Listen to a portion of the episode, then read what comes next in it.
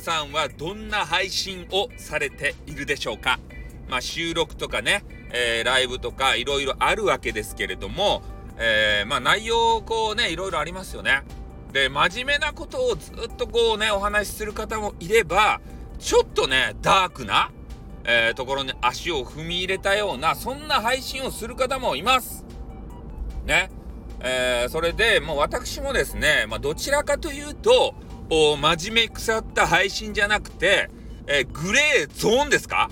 そこに、こう、足を踏み入れがちな、そんな人でございます。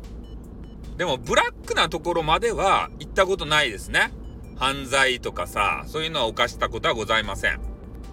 まあ、なので、えー、結構ね、さっきの配信でも言ったんですけど、運営側からね、事情聴取をされることが多いとですね、仕方ないよね。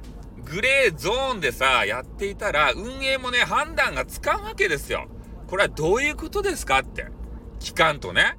で、一応警告、注意、えー、そういうのを、まあ、ただね、受けたことがありますんで、別にね、えー、運営さんからこう言われたとしても、それはね、運営が、えー、事実確認をしたいんだと。だから警告とかされたらビビるじゃないですか。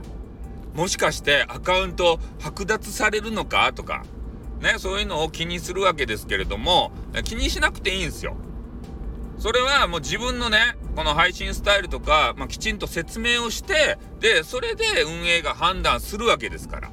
で、そこでね、運営がもうこれは黒だよってこう、ね、言われた場合は、そこで改めて考えればいい話ですね。うん。だから結構ね、ガクブルする方もいるんですけど、そうガクブルする時間が無駄です。ね、そういう時間があったら、もう配信とかライブとかね、じゃんじゃんやった方がいいです。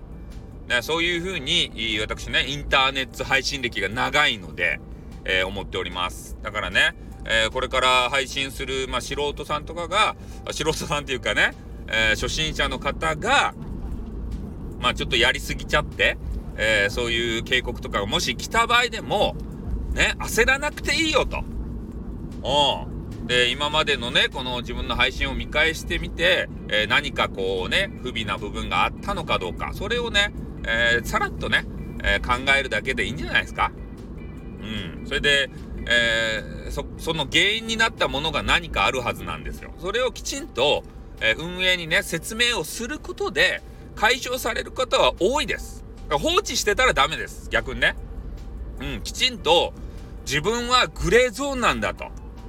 ね、これみんなもやってるじゃないか、みたいなことで、それをきちんと説明するということが必要になりますね。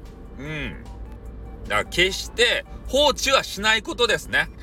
放置するっていうことは、もう運営としてもね、改善の意思が見られんということで、なんか訳もわからずね、えー、不利益なことを行ってきたりもするので、えー、きちんと向き合って対応する。これだけでよかですたい。